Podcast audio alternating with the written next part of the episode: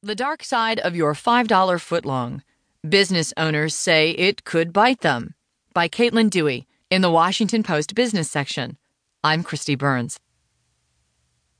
A Subway sandwich is far more than the sum of its fillings, franchisee Keith Miller says.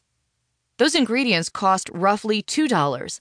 Then he pays labor, electricity, gas, royalties, credit card transaction fees, rent. All told,